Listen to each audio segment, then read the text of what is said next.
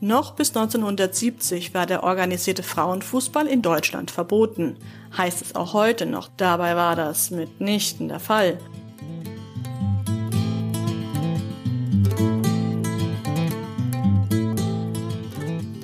They should look into female. They should try and, you know, concentrate more on female.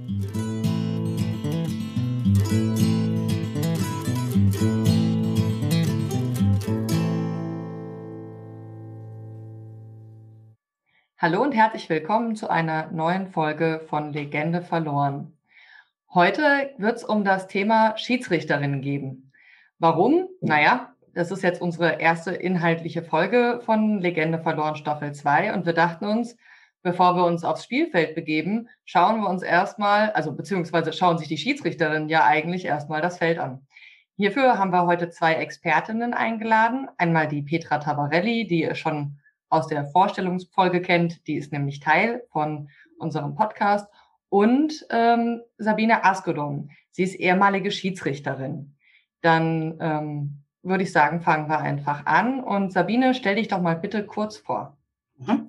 Ich lebe in München, bin geboren in Niedersachsen, ähm, bin seit über 25 Jahren Trainerin und Coach, ähm, bin gelernte Journalistin, und habe ein eigenes Unternehmen inzwischen zusammen mit meinen beiden Kindern, meiner Tochter, meinem Sohn, Askerom Inspiration Company. Und wir inspirieren Menschen, ihr Leben zu gestalten. Okay, und Petra? Ich bin hauptberuflich Archivarin, bin äh, nebenberuflich freiberufliche Fußballhistorikerin mit Schwerpunkt auf den ähm, Fußballregeln, auf der Entwicklung der Fußballregeln. Äh, klingt total öde, aber bisher habe ich, glaube ich, noch jede Person dafür begeistern können. Und ähm, ja, daraus entstanden ist auch mein Interesse für Schiedsrichterinnen, äh, speziell Schiedsrichterinnen im Männerfußball weil ja sonst eben diese starre Trennung äh, in Männerfußball und Frauenfußball ja existiert und diese Schiedsrichterinnen im Männerfußball diese Trennung ein bisschen, ja, unterbrechen halt, ne? Und ähm, ja, mittlerweile ähm, habe ich schon mal ein bisschen recherchiert. Ähm, es gibt allein fast 200 Schiedsrichterinnen oder gibt und gab äh, 200 Schiedsrichterinnen in einer ersten Liga im Männerfußball weltweit. Ist eine große Zahl, wenn man so zuerst hört, ist natürlich äh, trotzdem verschwindend gering, wenn man bedenkt, wie viele Männer es gibt und dass sich das auf 30 Jahre etwa bezieht.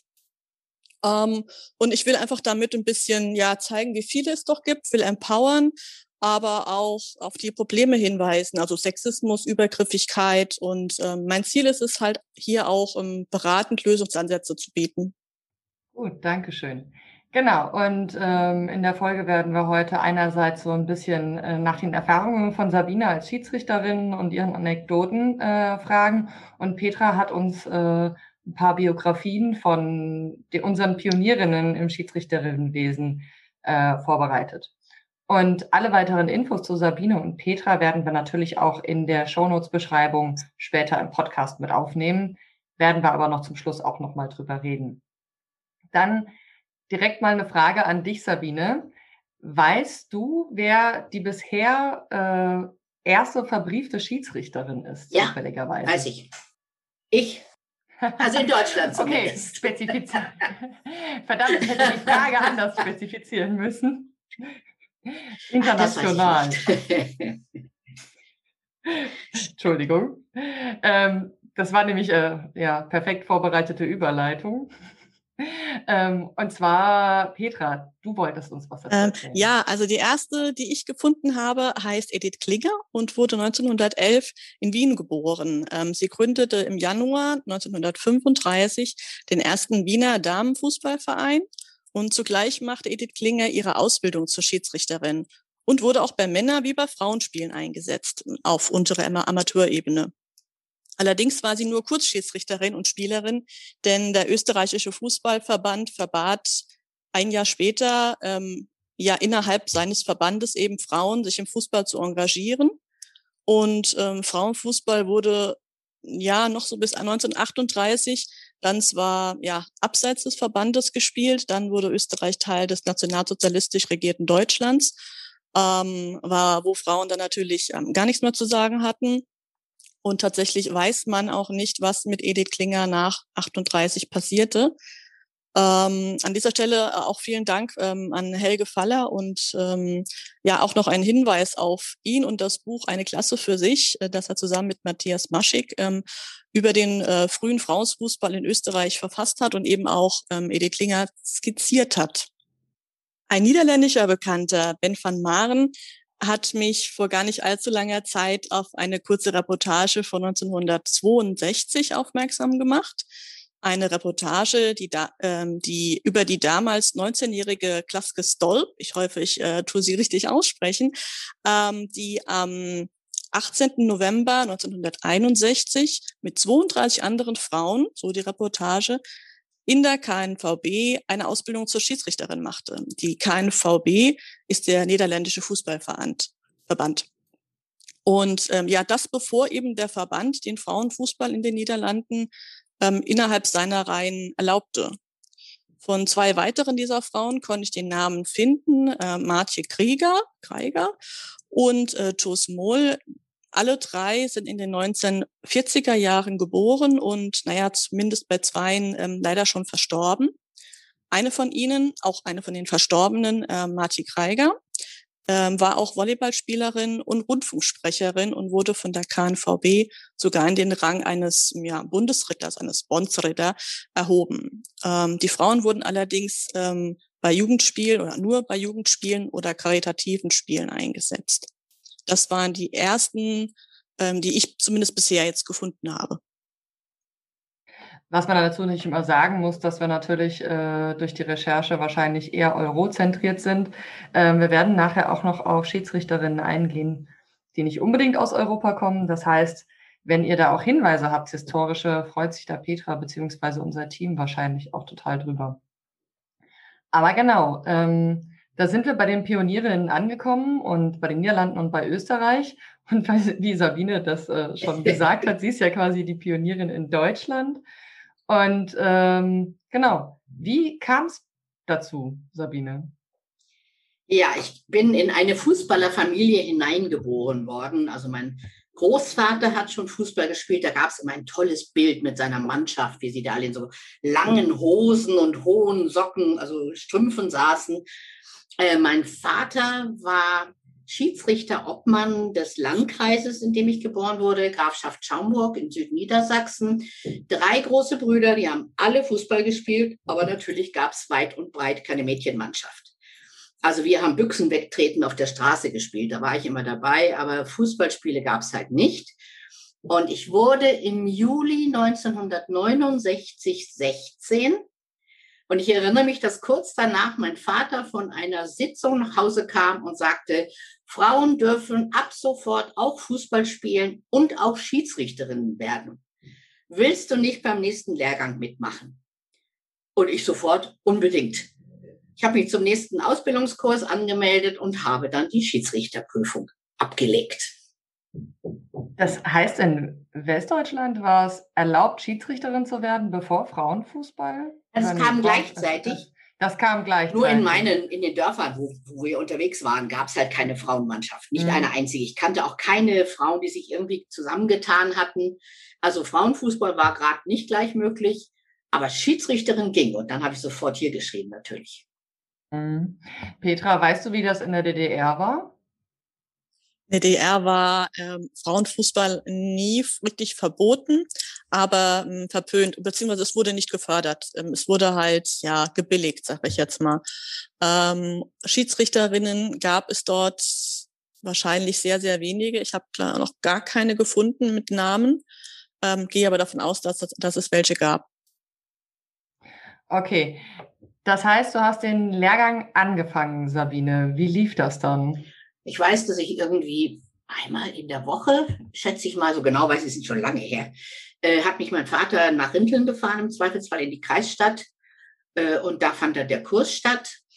Und da gab es erstmal ganz viel Theorie. Ich glaube, es gab überhaupt in diesem Lehrgang erstmal nur Theorie, weil das andere waren ja alles Männer, also waren gar keine anderen Frauen dabei, die wussten es alle noch nicht. Äh, und was, ich, was mich überrascht hat, war, wie offen die mich dort empfangen haben. Also die haben sich gefreut, vielleicht war das auch äh, der Autorität meines Vaters geschuldet, das weiß ich jetzt nicht, dass ich nicht getraut habe, mich irgendwie anzumachen. aber die haben sich gefreut, die fanden das toll, äh, die haben mir geholfen, wir haben zusammen äh, Dinge erarbeitet. Also ich muss sagen, das war ein so Gefühl von Selbstverständlichkeit, wie ich es, glaube ich, nicht erwartet hätte. Und das hat mir extrem gut gefallen. Ich habe immer schon gern mit Jungs gespielt. das heißt, waren die äh, Männer bei dir mit in der Ausbildung, waren die genauso alt wie du? Waren die älter? Ich war die Jüngste ähm, mit 16, ja klar. Äh, die anderen waren so, ich sag mal, zwischen 18 und 35, nehme ich mal an, so um den Dreh. Ich habe die jetzt nicht mehr so im Blick, aber ich weiß, dass die alle älter waren als ich und ich war so ihr Küken. Vielleicht war das auch so ein Beschützerinstinkt, der dann so aufkam. Also die waren reizend zu mir, muss ich wirklich sagen. Hm. Wie war das mit den Inhalten und äh, mit dem Training? Also wie genau ist das abgelaufen? Weil ich persönlich habe nicht so richtig viel Einblick in die Schiedsausbildung. Wie lief mhm. die damals ab? Also diese erste Ausbildung war eine reine theoretische Ausbildung. Also da gab es keine, keinen Sport, keine, keine Prüfungen, man musste da keine Voraussetzungen erfüllen, sondern da ging es erstmal wirklich um Regeln. Regelkunde, Regeln, Regeln, Regeln, Regeln. Mhm. Und da ich ja Gott sei Dank jedes Wochenende auf dem Fußballplatz verbracht hatte, seit ich, glaube ich, drei oder vier war, war das auch relativ einfach für mich und hat einfach Spaß gemacht. Mhm. Und jetzt glaube ich, wenn Männer merken, dass eine Frau sich da so ein bisschen auskennt und jetzt nicht so auf Ich bin was Besonderes macht, äh, war das irgendwie selbstverständlich. Das klingt sehr schön. Ähm, Petra, du hattest noch andere Beispiele zur Ausbildung von Schiedsrichterinnen, oder? Ja, also ich wollte auf zwei weitere noch hinweisen. Einmal auf Lia Campos. Ähm, sie ist Brasilianerin, ähm, 1945 geboren und bekannt geworden durch ihre ja, Auseinandersetzung mit Joao Havelange. Ähm, sie studierte Sport und Journalismus und schloss währenddessen auch eine Ausbildung zur Fußballschiedsrichterin ab. Bevor das allerdings möglich wurde, gab es ja eben diese ähm, längere ähm, Auseinandersetzung mit Havelange, damals eben noch der Präsident des brasilianischen Fußballverbandes, später FIFA-Präsident. Ähm, der gab dann 67 äh, missmutig nach. Ähm, ja, sie durfte. Sie schied dann auch einige Frauenspiele, wohl aber keine Männerspiele und äh, blieb es bis 74, erlitt dann allerdings einen Busunfall, ähm, durch den sie dann zwei Jahre Rollstuhlfahrerin wurde. Das ähm, geschah alles quasi direkt nach dem Beginn äh, von Havelanges ähm, Zeit als FIFA-Präsident. Ähm, und es ist alles so ein bisschen mysteriös, ähm, ob äh, Havelange irgendwie darin verwickelt war, also in diesen Unfall tatsächlich. Ähm, ähm, es, sind auch, es wurde danach mal auch ein ähm, Gerichtsverfahren angestrebt ähm, von ihr, wo dann die Beweise auf mysteriöse Art und Weise, sagt zumindest der Wikipedia-Artikel, ähm, verschwunden sind. Also es ist alles ähm, ziemlich spooky. Ähm, aktuell ähm, geht es ihr wohl durch die Konsequenzen äh, von Covid-19 gar nicht so gut. Ähm, zumindest gab es vor einem Jahr einige Zeitungsartikel, zumindest im Spanischen, in spanischer Sprache, ähm, weil ähm, sie ja einfach wirtschaftlich, ähm, ja, sie hat halt immer noch ihre ähm, Konsequenzen von ihrem Unfall ähm, zu tragen und ähm, hatte da wohl ein bisschen finanzielle Schwierigkeiten und bat dann um Hilfe. Ähm, die andere ist quasi auch eine Münchnerin. Ähm, sie heißt Rajan Alda, Arda. Ähm, ich hoffe, ich spreche das richtig aus. Sie ist ähm, ähm, Türkin, ähm, wurde ebenfalls 67 in der Türkei dann ähm, Schiedsrichterin. Sie schiedste auch Männer im Gegensatz zu Lea Kambosch und ähm, ließ sich tatsächlich vor kurzem von der FIFA bestätigen, dass sie wohl die erste Schiedsrichterin in der Türkei war. Ähm, genau genommen ähm, am 26. Juni 1968 leitete sie ihr erstes Spiel in der Türkei und ihre Karriere endete, ähnlich wie bei dir, Sabine, mit dem Umzug nach München 72, wo sie bis heute wohnt. Ach, witzig. Ja, und äh, sie ist und war auch tatsächlich im Bayerischen Fußballverband tätig und ist wohl eng auch mit dem FC Bayern München ähm, verbunden, also großer Fan des Vereins. Nett. Mhm. Vielleicht kann ich die mal treffen. ja, ja. Also ich kann dir gerne ein paar Links auch zuschicken. Ähm, vielleicht ähm, kann man da irgendwie den Kontakt herstellen dann. Ja. Hm? Mhm. ja.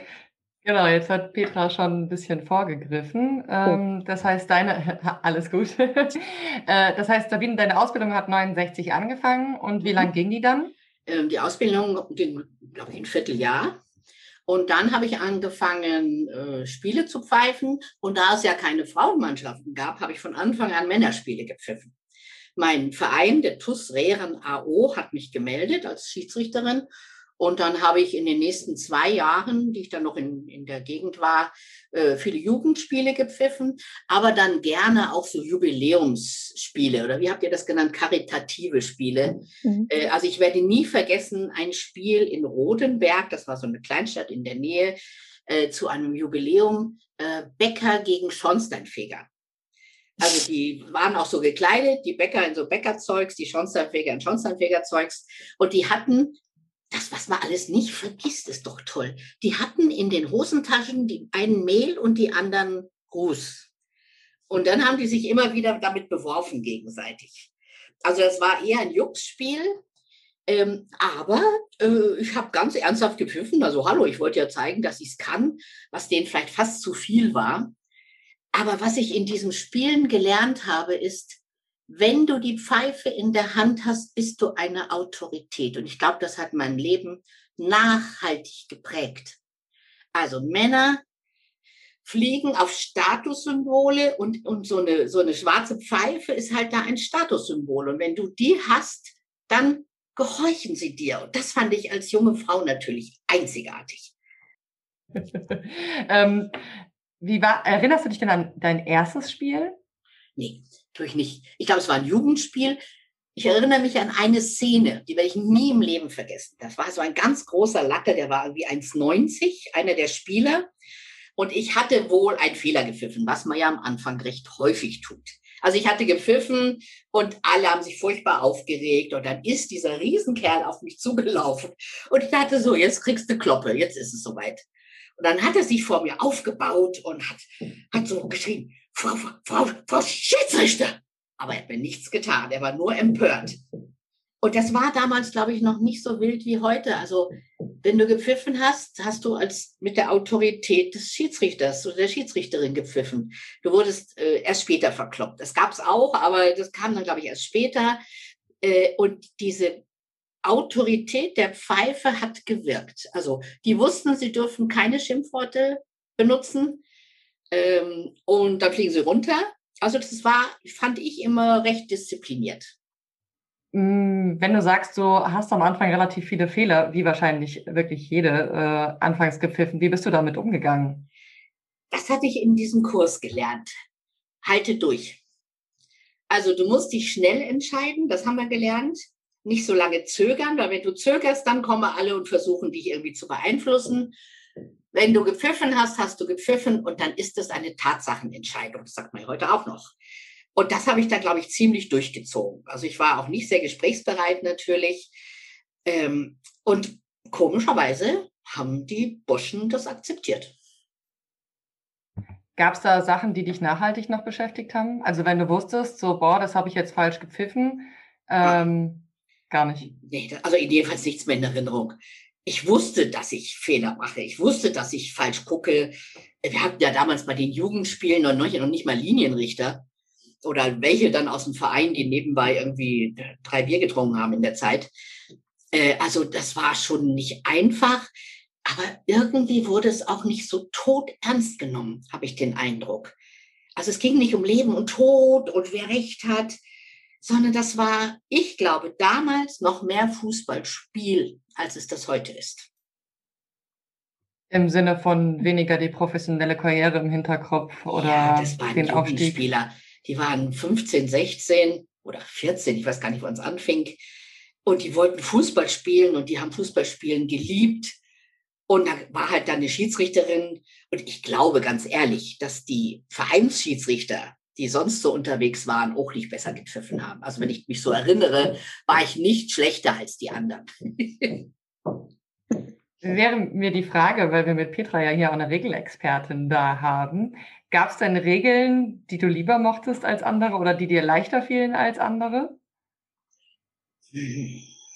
Nicht, dass ich mich erinnern würde. Ich fand alle Regeln prima. Also ich habe, glaube ich, auch so einen autoritären Zug ganz tief in mir.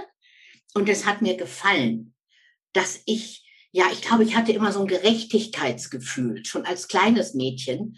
Und ich fand es gerecht, wenn man pfeift, wenn eine Regel verletzt wird. Also das kam mir irgendwie auch so, äh, weiß ich nicht, charakterlich ganz nahe. Nee, ich fand das prima, dass jemand aufpasst, dass nicht die eine Mannschaft die andere übervorteilt oder den einen den anderen einfach hier in die, in die, ins Gras donnern darf. Nee, das hat mein Gerechtigkeitsgefühl sehr befriedigt. Mhm. Okay. Ähm, Gab es denn auch negative Erlebnisse auf dem Platz oder neben dem Platz? Überhaupt oder? nicht. Also ich, ich, ich habe es vielleicht verdrängt, das weiß man ja nie, ist ja schon sehr lange her. Aber ich glaube, ich wüsste das. Äh, die haben immer okay. geguckt, so. Frauen haben sich gefreut. Das erinnere ich sehr gut, wenn wir irgendwo auf den Platz kamen, in einem der anderen Dörfer. Was, eine, eine Schiedsrichterin? Und die haben applaudiert und haben sich gefreut und die Männer haben ja, gelächelt und gedacht, ach guck mal, schau mal, was die Kleine kann. Ich bin ja nicht so riesengroß gewachsen, bin 1,62. Und ich hatte damals schon immer ein rotes Dress an. Also ich wollte kein schwarzes anziehen und es ging problemlos. Ich hatte rote, rote Hose, rote ähm, Schienbeinschoner, rote Stutzen, äh, rotes Oberteil. Ich bin eigentlich die Pionierin der roten Schiedsrichter, müsste man sagen. Weil ich wollte schon rausstechen, weil wenn da 22 solche Riesenkerle um dich herum hast, mhm. dann musst du schon gucken, dass du sichtbar bleibst. Ja. Und dieses Gefühl, also, weil jetzt so meine Perspektive, ich bin ja Mechanikerin mhm. und ich bin eigentlich immer die einzige Frau. Das ist so der Klassiker, ich bin eigentlich immer die einzige. Und ähm, ich habe gerade während meiner Ausbildung oder anfangs meiner Berufszeit oft so ein bisschen den Stress gehabt, weil ich wusste, wenn ich was nicht kann, bekomme ich auch mal Sprüche wie, ja, weil du halt eine Frau bist. Das heißt, ich hatte immer so das Gefühl, wenn ich was falsch mache, habe ich immer alle anderen Frauen verraten. Das war, das war so ein bisschen der Stress, den ich anfangs hatte. Und das hattest du so gar nicht, weil du gesagt hast, ich, ähm, ich bin eine andere Generation. Vielleicht liegt es auch mhm. daran. Damals haben wir uns solche Gedanken nicht gemacht. Also ich stand nicht als Pionierin der Frauen da. Ich stand da, weil ich irgendwie zum richtigen Zeitpunkt erfahren habe, dass es das gibt und ich habe drei große Brüder. Vielleicht ist es auch noch mal eine gute Sozialisation. Also ich wusste, dass die pöbeln. Ich wusste, dass die mich in den Schrank sperren. Ich wusste, dass die mich quälen manchmal. Und so habe ich irgendwie gar nichts Schlimmes, also nichts Schlimmeres erwartet. Das klingt jetzt gemein, aber es ist so. Auf dem Fußballplatz als zu Hause.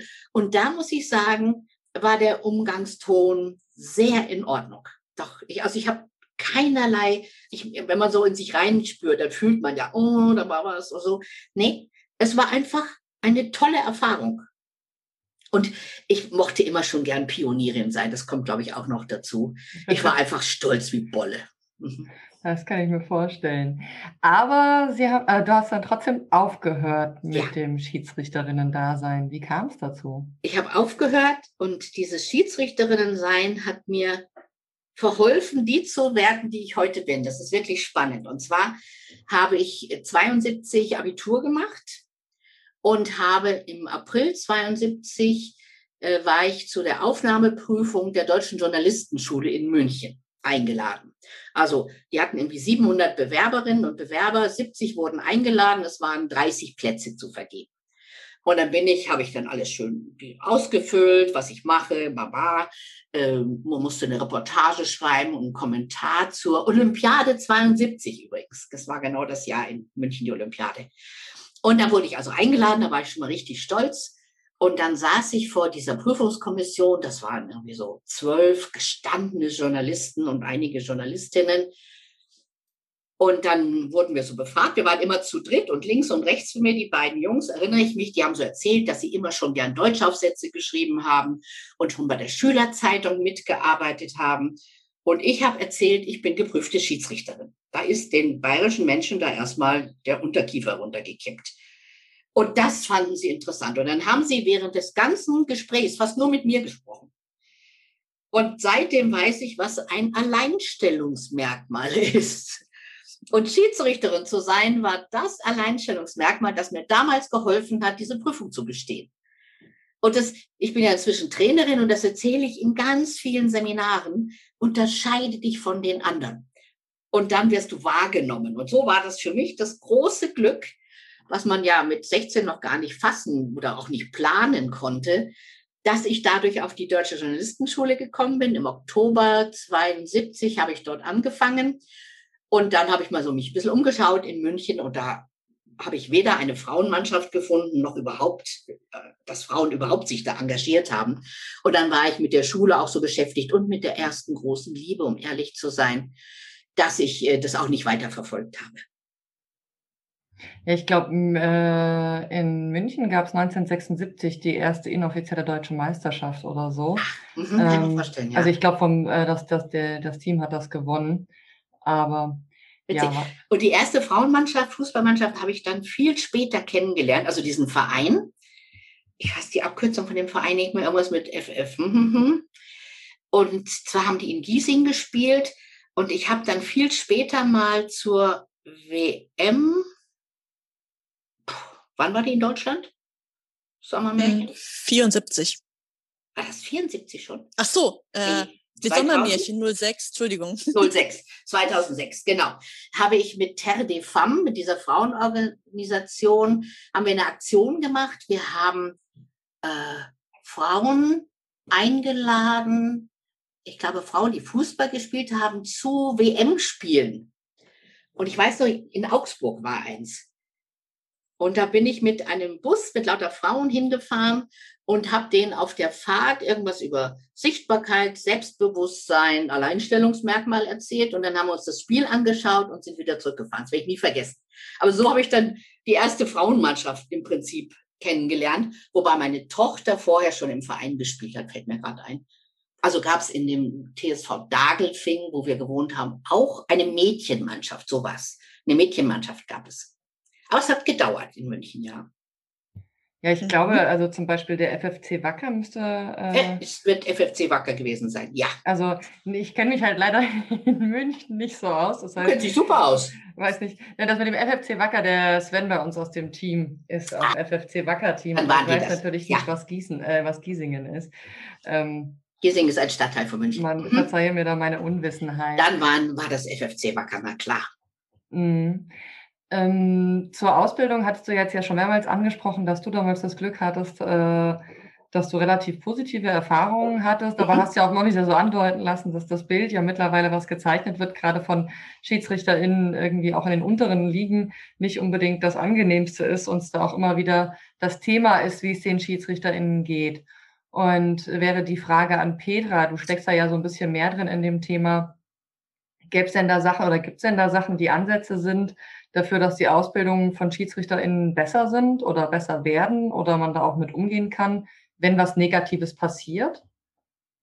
Ja, es gibt ein paar Ansätze. Also ich würde mir zum Beispiel wünschen, dass die AusbilderInnen jetzt besonders geschult werden, um solche Situationen zu erkennen. Denn ich, ja, die meisten Betroffenen werden nicht den aktiven Weg gehen und sagen, hier, das und das ist passiert, sondern bleiben stumm äh, viele denken sich ja auch, dass äh, sexistische Sprüche und, und übergriffiges Verhalten halt nun mal zum Fußball dazugehört. Ähm, aber das tut es hier genauso wenig wie im restlichen Leben.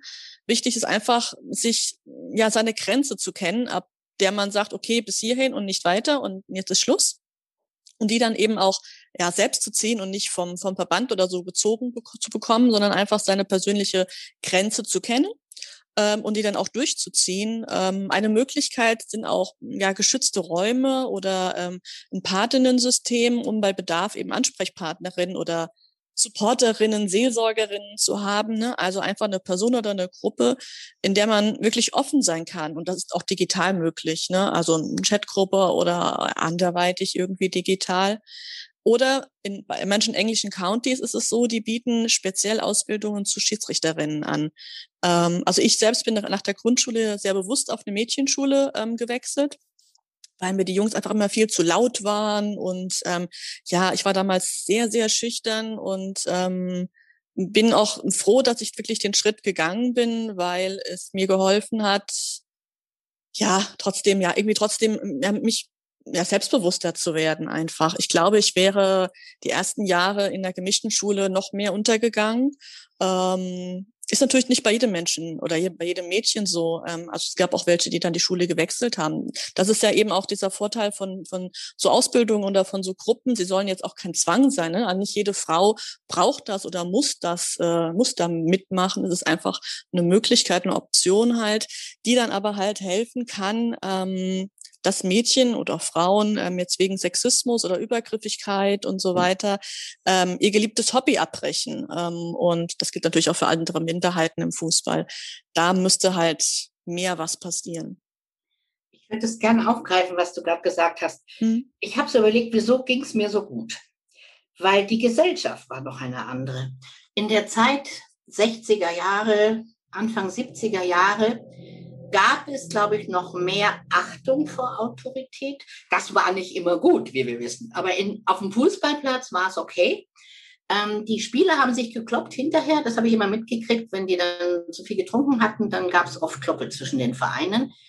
Aber äh, es gab so eine Achtung und äh, ich glaube, dass diese Veränderung in der Gesellschaft, die heute Frauen, die was zu sagen haben, allgemein angepöbelt, beschimpft, bedroht werden, natürlich sich auch im Fußball widerspiegeln. Also für mich ist das eher eine gesellschaftliche Frage. Wie gehen Männer mit Frauen um, die was zu sagen haben? Und ich glaube, da gehören die Schiedsrichterinnen mit in diese Gruppe. Ja, selbstverständlich, ja. weil ich meine, den Schiedsrichterinnen muss man ja auch zuhören, da kann man ja nicht viel dran ändern. Mhm. Ähm, also zum Beispiel so die erste Schiedsrichterin, die ich auf dem Feld gesehen habe, war natürlich Bibiana Steinhaus-Webb. Ähm, die hat äh, unter anderem mal, ich bin FSV Frankfurt-Fan von den Männern, weil Frauen gibt's da ja leider nicht mehr, also die Frauenfußballabteilung. Die auch nicht mehr. Die ist 2006 geschlossen worden, was ist auch ein extra Kapitel. ähm, und auf jeden Fall, selbst von Menschen, die ich da sehr respektiere, war so das ein oder andere Kommentar Richtung Viviana irgendwie so, naja, mhm. damit hätte ich jetzt schon ein Problem. Äh, Wäre mir die Frage, äh, kennst du Viviana Steinhaus-Web oder? Leider nicht, nein. Habe sie ah. leider nie kennengelernt. Ich habe sie beobachtet und verfolgt natürlich im, in den öffentlichen Medien. Was mir dazu einfällt, ist, ähm, es gibt von Gandhi so einen Spruch, den versuche ich mal zusammenzubringen. Erst lachen sie über dich. Äh, oder erst beachten sie dich nicht. Dann lachen sie über dich, dann äh, mögen sie dich nicht und dann bekämpfen sie dich. Also immer, wenn es eine relevante Anzahl von Menschen gibt, die etwas tun, gibt es dann auch das, das Gegen, die Gegenwehr. Und ich glaube, dass Männer, solange da ein, zwei Frauen rumturnen, das überhaupt nicht ernst genommen haben. Aber sobald sie merken, hey, hier sind ja Frauen, die wissen, was sie tun, die können das, was sie machen, ey, die werden uns richtig gefährlich, mal in Anführungszeichen, dann gibt es Gegenwind. Und ich finde immer, es ist auf der einen Seite natürlich eine Anerkennung für die Frauen. Und das gilt in jedem Unternehmen genauso. Das gilt in Vereinen, in Verbänden, in der Politik. Und ich denke immer, wenn Sie Frauen bekämpfen, also man muss nur sehen, was über Annalena Baerbock gerade so grassiert, dann ist es eigentlich ein gutes Zeichen, weil du ernst genommen wirst. Es ist nicht schön, aber ich sehe immer so die andere Seite der Medaille auch. Ich würde mir aber wünschen, dass man nicht so viel kämpfen muss. Das finde ich immer ein bisschen anstrengend. ähm, genau. Wo wir gerade bei dem äh, aktuellen Stand der Schiedsrichterinnen sind. Da hast du ja auch was zu vorbereitet, Peter. Genau, genau. Also der aktuelle Stand der Schiedsrichterinnen ähm, ist so, dass ähm, beim Frauenfußball tatsächlich äh, viele Schiedsrichterinnen aktiv sind, auch äh, junge. Also wenn eine Frau Schiedsrichterin wird ähm, und gut ist, kann die sehr, sehr schnell aufsteigen innerhalb des Frauenfußballs. Im Männerfußball sieht's dann anders aus. Also im Amateurbereich, ja, ähm, schon. Aber äh, sobald es in die höheren Ligen geht, wird es halt wirklich schwierig. Also es ist so, dass Bibiana Steinhaus-Webb die erste Schiedsrichterin in Deutschland war. Es gab allerdings vor ihr schon eine Schiedsrichterassistentin, ähm, Gertrud Gebhardt, geborene Regus. Also sie hat äh, 94 geheiratet, das heißt während ihrer aktiven Zeit. Und ähm, sie ist tatsächlich auch so eine Art Pionierin. Ähm, also sie wurde ähm, äh, 1980 wurde sie Schiedsrichterin mit 18 Jahren äh, wurde dann bald darauf auch äh, FIFA-Schiedsrichterin. Ähm, sie war allerdings auch 91 die erste Frau in Deutschland, die ein Fußball-Länderspiel leitete, 92 die erste Frau in Deutschland, die ein Endspiel im DFB-Pokal der Frauen leitete. Und im gleichen Jahr war sie dann schon, das heißt schon in Anführungsstrichen, in der dritten Liga, also damals Regionalliga und 93 in der zweiten Bundesliga, 95 und 96 hat sie ein Spiel bei einem ersten Bundes Ligaspiel assistiert. Ähm, tatsächlich waren es nur zwei Spiele. Ähm, danach, 1997, wurde sie äh, degradiert, weil ohne Perspektive, so das Urteil des DFBs. Ähm, es folgte darauf eine Auseinandersetzung mit ihrem Verbandsschiedsrichterausschuss, der allerdings dazu führte, dass sie sogar ihre ja, FIFA-Lizenz verlor. Ähm, also es ist tatsächlich ganz wenig über die Hintergründe bekannt, wie ja so häufig dann auch beim DFB. Ähm, deswegen konnte ich jetzt auch nicht mehr dazu ähm, rausfinden, aber ähm, da war es tatsächlich wohl so, dass ja, keine Ahnung, hm, vielleicht man hier irgendwas übel genommen hat oder vielleicht eben ja dann eben die Zeiten sie dann doch schon so sehr gewandelt hatten, ähm, dass man eben sie als Bedrohung oder ja wie auch immer eben mhm. ja ja verstanden oder empfunden hat. Ne? Und Bibiana Steinhaus-Webb ähm, war ja, äh, wurde zum ersten Mal 2017 in der ersten Bundesliga eingesetzt, ähm, bevor sie zehn Jahre lang in der zweiten Bundesliga schiedsrichterte und auch parallel diese zehn Jahre als vierte Assistentin schon in der ersten Bundesliga eingesetzt wurde. Ähm, immer wieder waren eben andere Schiedsrichter besser. Ähm, ja, mag sein, kann ich nicht wirklich beurteilen, aber zehn Jahre ist natürlich auch schon eine lange, lange Zeit. Und wirklich aktuell, um jetzt auf den Punkten, auf die Frage zurückzukommen, gibt es äh, nur drei Frauen, ähm, die in jeweils in der dritten Liga der Männer ähm, ja eingesetzt werden, beziehungsweise eine, die ab und an eben auch als äh, Schiedsrichterassistentin in der zweiten Bundesliga eingesetzt wird. Ähm, die drei Frauen werden auch in der Flair am Bundesliga, also bei den Frauen, ähm, eingesetzt. Dort dann eben als Schiedsrichterin in der höchsten Klasse. Ähm, das sind Riem Hussein, ähm, Katrin Rafalski und Christina Biel. Die, ähm, ich würde die drei gerade noch porträtieren, wenn das in Ordnung wäre. Mhm. Kurz. Ja, klar. Ähm, die äh, Riem Hussein oder Dr. Riem Hussein ist seit äh, 2001 Schiedsrichterin, seit 2009 FIFA-Schiedsrichterin und seit 2015 in der dritten Liga. Sie war Fußballspielerin ähm, bis in die zweite Bundesliga, ähm, bis, bis 2005, genau. Und äh, war auch Schiedsrichterin des Jahres 13, 16 und 20. Außerdem war sie eben zuletzt Finalschiedsrichterin in der Champions League der Frauen. Sie ist promovierte Pharmazeutin und ähm, ist im Hauptberuf Apothekerin. Das ist vielleicht auch noch eine Sache, die da man dazu sagen musste. Ähm, wie auch im Frauenfußball die meisten Schiedsrichter, SchiedsrichterInnen, beide Geschlechter oder alle Geschlechter ähm, haben klassischerweise einen Hauptberuf. Also mhm. sie leben nicht nur vom Schiedsrichter sein. Ähm, die zweite Frau, Katrin Rafalski, ist seit 96 bereits Schiedsrichterin und seit 2010 FIFA-Schiedsrichterin. Seit 2016 eben als Schiedsrichterin in der dritten Liga und auch als Assistentin in der zweiten Bundesliga. Auch sie war zuvor Spielerin, musste oder wollte ihre Karriere aber wegen eines Schultersbruchs beenden und ähm, ist hauptberuflich röntgentechnische Assistentin. Und die jüngste ähm, unter ihnen ist dann noch Christina Biel, die ist seit 2001 Schiedsrichterin und seit Januar 2021 Schiedsrichterassistentin in der dritten Liga. Ähm, sie studierte Sportmanagerin sowie Umwelt- und Betriebswirtin und als aktive Sportlerin zweifache Mutter ähm, spielt auch noch mal rein. Ne? Muss man ja wieder fit werden, ähm, weil für den äh, Männerfußball noch mal andere, stärkere mhm. Konditionen gelten, weil man muss ja eben auch mitkommen, also man muss ja mitlaufen können. Und vielleicht deswegen ähm, Entschuldigung, ähm, jetzt ein bisschen später als die anderen, anderen beiden Frauen ähm, in der dritten Liga angekommen und sie arbeitet hauptberuflich als Projektmanagerin.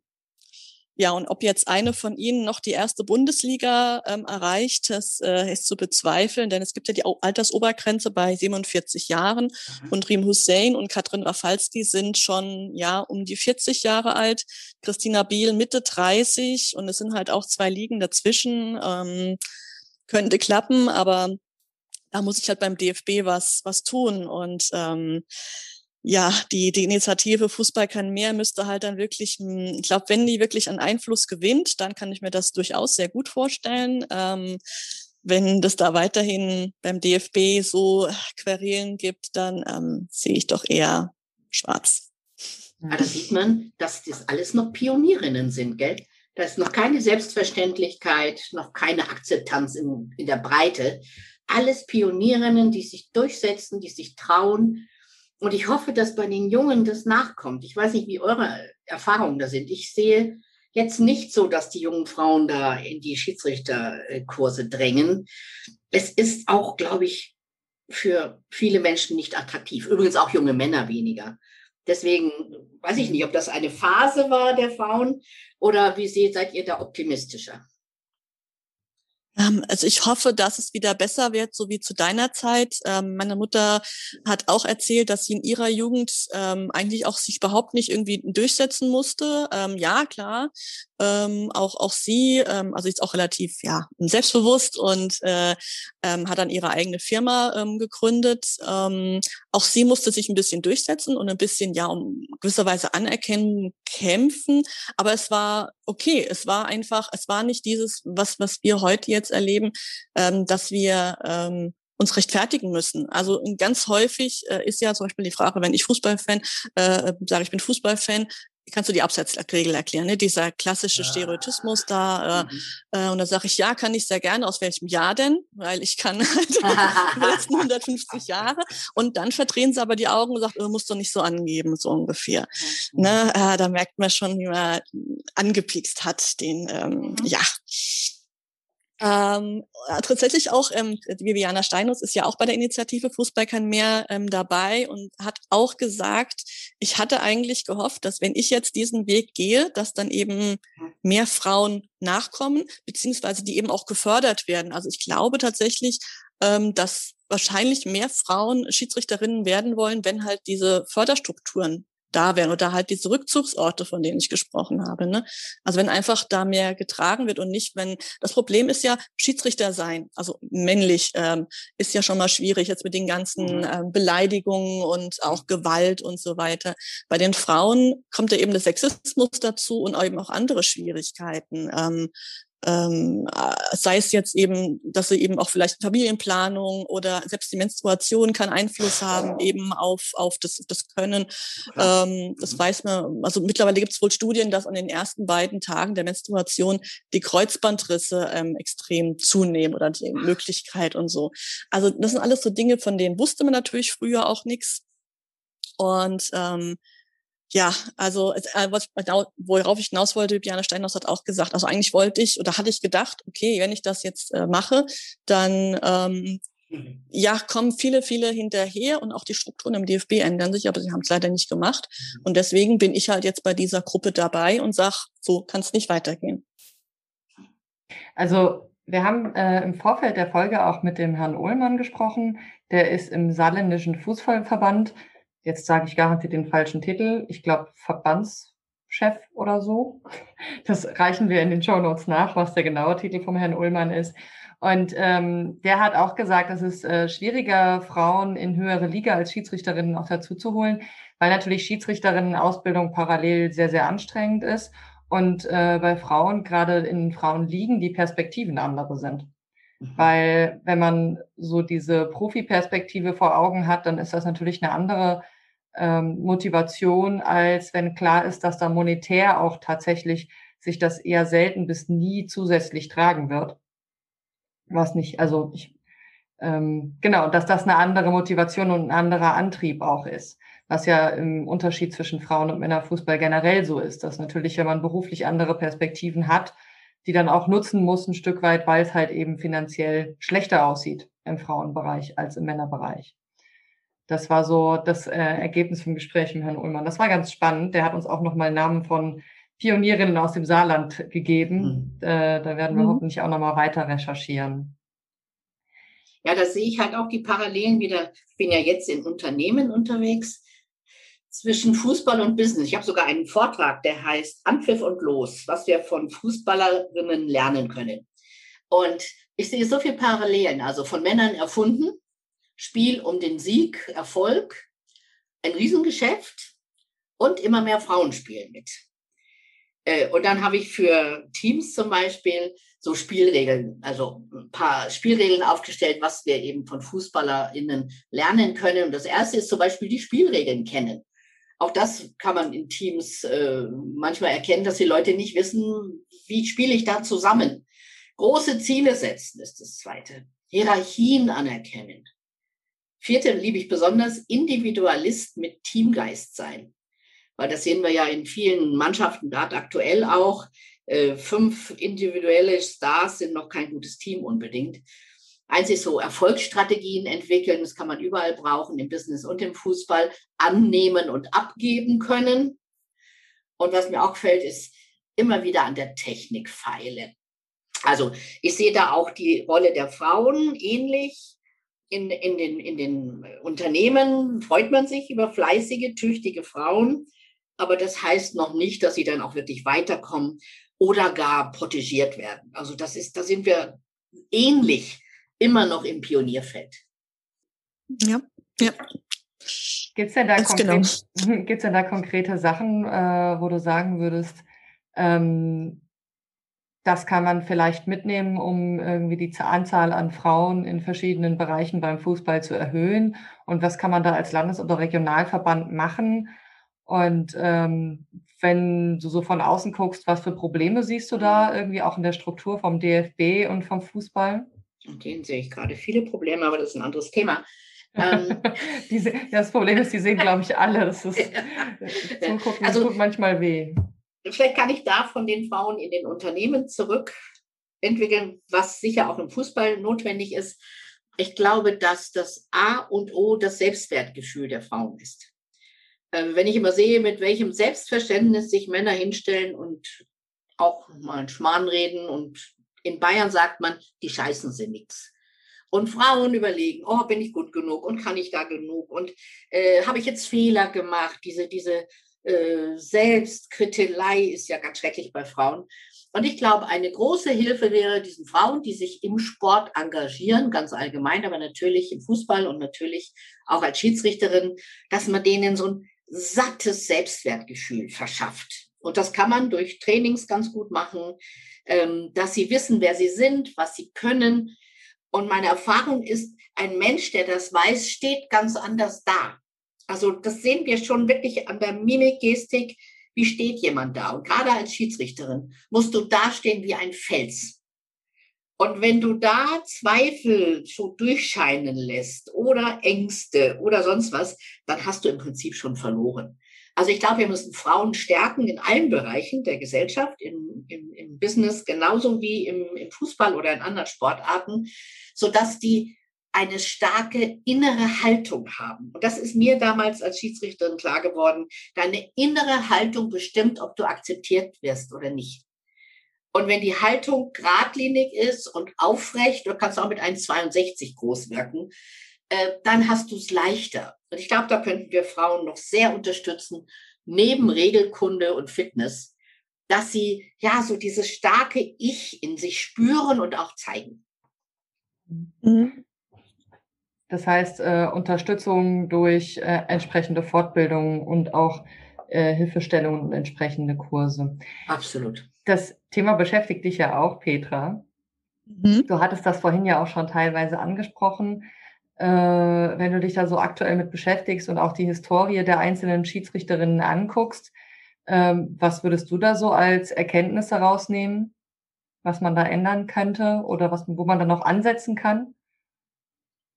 um mehr Veränderungen zu machen, ja, also wie gesagt, diese ja, Patinnen-Systemen und oder eben auch geschützte Räume oder Safe Spaces, wie es im Englischen dann eben heißt, ähm, tatsächlich muss ich halt erst wieder die Gesellschaft ein bisschen wandeln, befürchte ich. Mhm. Ähm, beziehungsweise, ja, also natürlich mehr Frauen, die sich eben mehr trauen. Ich glaube auch, wenn dann ähm, ja mehr Frauen sich zusammenschließen und dann einfach ähm, ja erstmal mehr sind und aber auch ähm, sich selber damit supporten, empowern, ne, stärken damit eben diese innere Haltung, ich finde das ein sehr, sehr schöner Begriff und auch ähm, sehr, sehr schöne ähm, ja, Zusammenfassung letztendlich, auf was es ankommt, Sabine. Ähm, das ist einfach, ähm, ich kann mir gut vorstellen, dass noch viele Frauen ähm, ja, vielleicht wirklich Bedenken haben. Auch ich, ich habe ja auch schon überlegt, ich bin keine Schiedsrichterin, obwohl ich mich mit Regeln so gut auskenne, mhm. ähm, was hauptsächlich bei mir eher mit dem Sport zu tun hat. ich bin überhaupt nicht sportlich und ich ähm, bezweifle, dass ich den Test bestehen würde.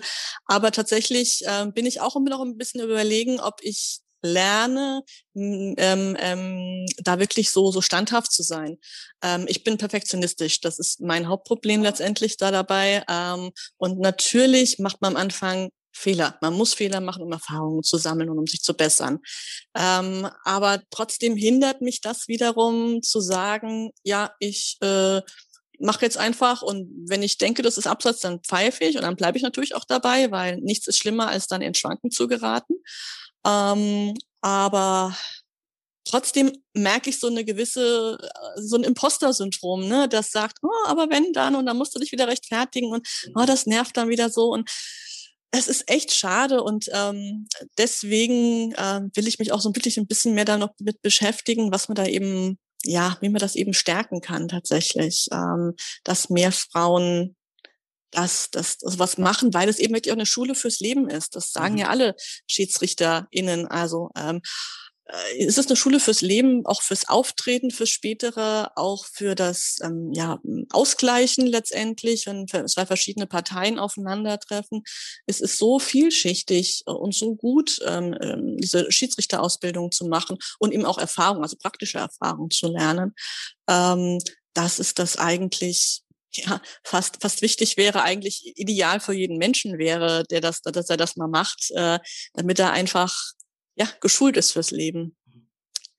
Also wenn ich äh, Unternehmer wäre, Unternehmerin äh, mit einem großen Unternehmen, dann würde ich meine Führungskräfte immer fragen, waren Sie mal Schiedsrichter? Weil ich glaube auch, wie du gerade sagst, Petra, wenn du das ausgehalten hast zwischen 22 wütenden Menschen, wenn du da Standfestigkeit bewiesen hast, dann kannst du auch eine gute Führungskraft sein. Ja, ja genau. Ähm, wäre mir jetzt noch die Frage, weil äh, wenn so Petra von ihrem Perfektionismus erzählt, ich kann das sehr gut nachvollziehen. Ähm, Sabine, was würdest du Leuten für einen Tipp geben, wenn die jetzt so am Hadern sind mit, soll ich Schiedsrichterin werden, soll ich keine Schiedsrichterin werden, ähm, traue ich mir das zu, traue ich mir das nicht? Was würdest du äh, jemandem zum Beispiel mit 16, 17, weil da fängt ja die Schiedsrichterin-Ausbildung mhm. normalerweise ja. an, ne? was würdest du der Person an die Hand geben? Ich würde sagen, hast du Lust dazu? Das ist für mich der entscheidende Satz. Hast du Lust dazu? Würde es dir Spaß machen, das zu machen? Und wenn ja, alles andere kannst du lernen. Also Regelkunde kann man lernen. Man kann ja auch Jura lernen. Dann kann man auch Regelkunde von, von, von einem Spiel lernen. Ähm, hast du Lust, dich zu messen? Also ich glaube, das ist ja auch immer so was, was, manche junge Frauen auch gar nicht mögen. So dieses so rausstechen und dann so sichtbar sein. Hast du Lust, das äh, was ich was, 50 Leute auf dich gucken, was du tust? Und wenn ja, ran. Äh, hast du Lust, die Welt ein bisschen zu verändern? Weil ich glaube wirklich, dass jede Frau im Fußball, jede Schiedsrichterin auch heute noch die Welt ein bisschen runder und vollkommener macht. Hast du Lust, Herausforderungen anzunehmen? Und ich habe in meinem Leben immer von Männern gelernt. Ich habe auch von Frauen gelernt, natürlich. Aber so abgeguckt, wie was geht in einer Hierarchie, in einer Konferenz, weil mit Durchsetzungskraft, das habe ich mir von Männern abgeguckt. Und da kannst du eben auch sehr viel lernen und so zu der wunderbaren, weiblichen, zärtlichen Seite, die wir haben, deine andere Seite füttern, die wir ja auch alle haben. Und es macht Spaß zu pfeifen und alle müssen stehen bleiben. Ganz ehrlich, Mädels. Es ist geil, würde ich jetzt mal sagen, dass du diejenige auf dem Platz bist, die sagt, wo es lang geht. Mal ganz unter uns, es hört ja keiner zu.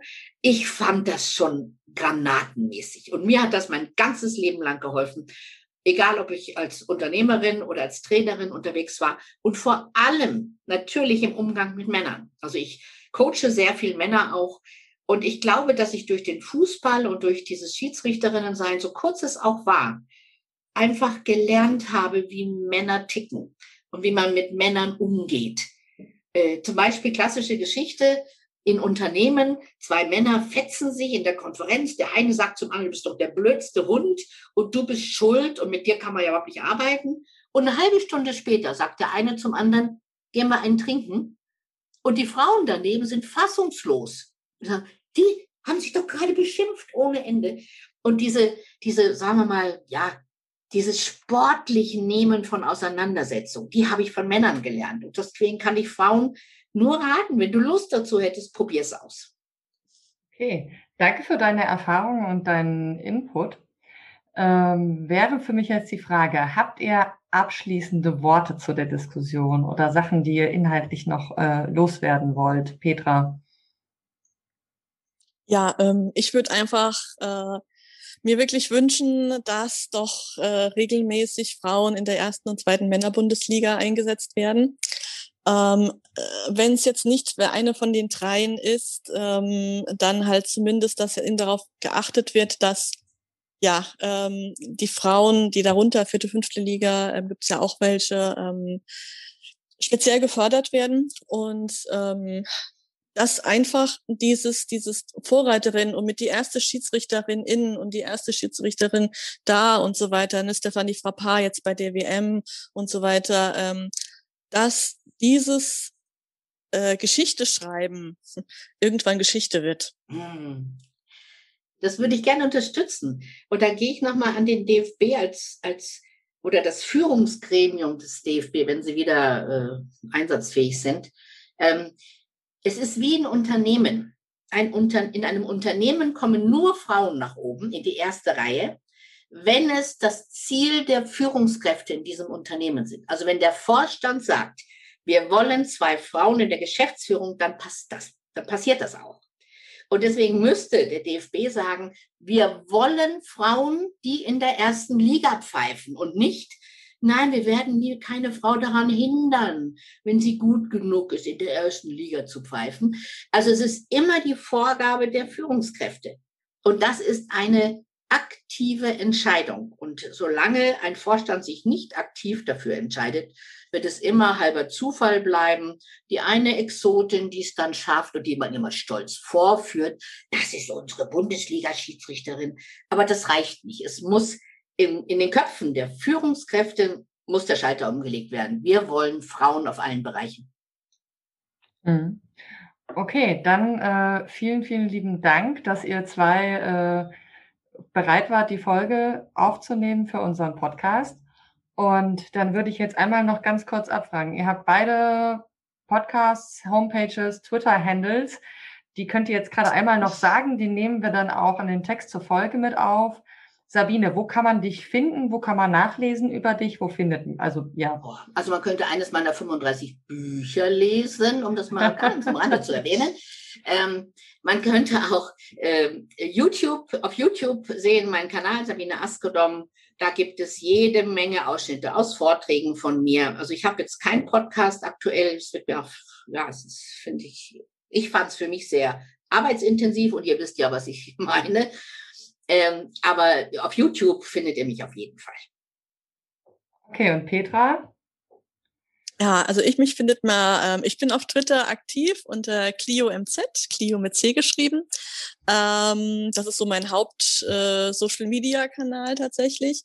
Ich habe einen äh, Blog namens nachspielzeiten.de, wo es eben mhm. hauptsächlich um diese ähm, Fußballregeln geht, auch generell um Fußballgeschichte, aber vor allem eben um die Regeln.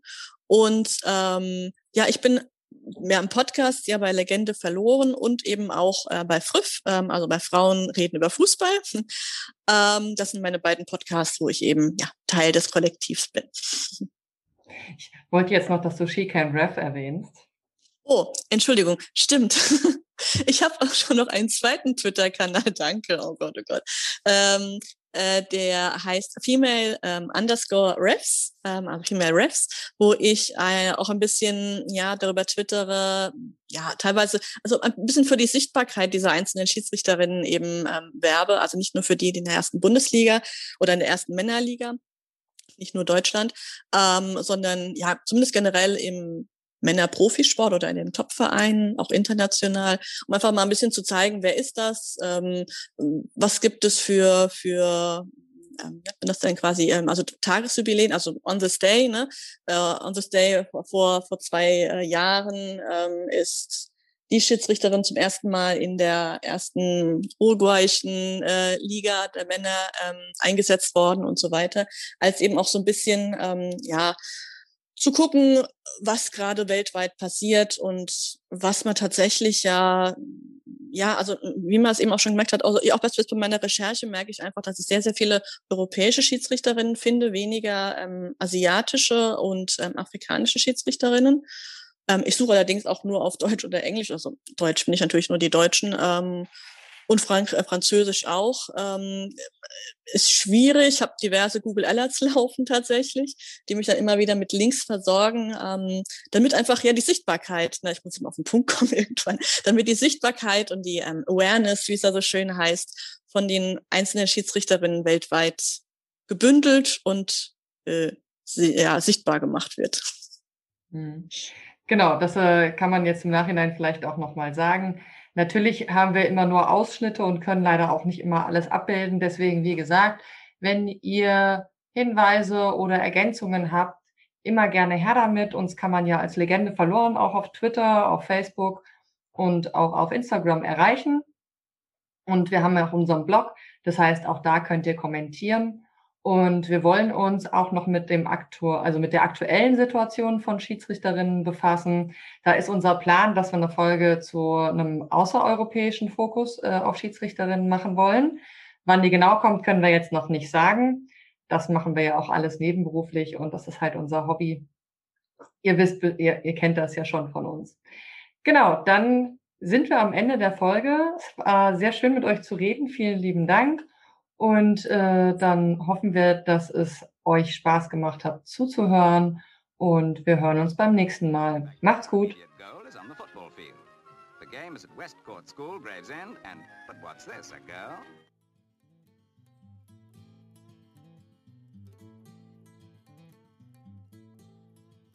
They should look into female. They should try and, you know, concentrate more on female and leave the boys. The boys are any more than the girls. Despite the ban, women continue to fight to play the game they loved and break down barriers.